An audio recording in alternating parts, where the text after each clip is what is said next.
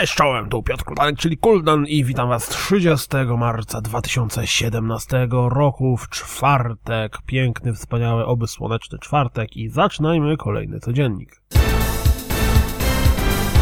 Mało wam japońskich gier? No to sprawdźcie zwiastun Akiba's Beat. Gra będzie dostępna 16 maja.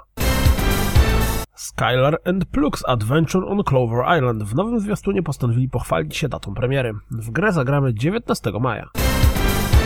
Nowy zwiastun LEGO City Undercover skupia się na pojazdach. Inner Chains przypomina o sobie filmowym zwiastunem. Przy okazji dowiedzieliśmy się, że w grę zagramy 20 kwietnia. Pojawiły się kolejne sugestie, że Destiny 2 będzie dostępne również na PC. Źródła Eurogamera, hmm, Eurogamera potwierdzają, że tegoroczne Call of Duty nazywać się będzie Call of Duty dwukropek WW2. W Planescape Torment Enhanced Edition zagramy 11 kwietnia. Znaczy, kto zagra, kto zagra, bo ja nie mam zamiaru. Wiemy, jakie gry dostaniemy w ramach kwietniowego PlayStation Plusa. Na PlayStation 4 będzie to Drown to Death i Lovers in Dangerous Space Time, na PlayStation 3 Invisimals, The Lost Kingdom i Alien Rage Extended Edition, a na PlayStation Vita 10 Seconds Ninja i Cursed and Chaos. Obie z opcją cross-buy z PlayStation 4.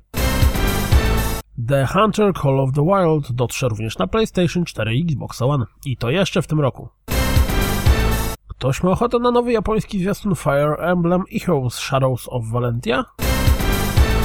Ciekawi, co ma w środku marcowy update Xbox One? No to posłuchajcie, co ma do powiedzenia o nim Major Nelson. Piotr Stramowski zagra w polskiej wersji językowej Sniper Ghost Warrior 3.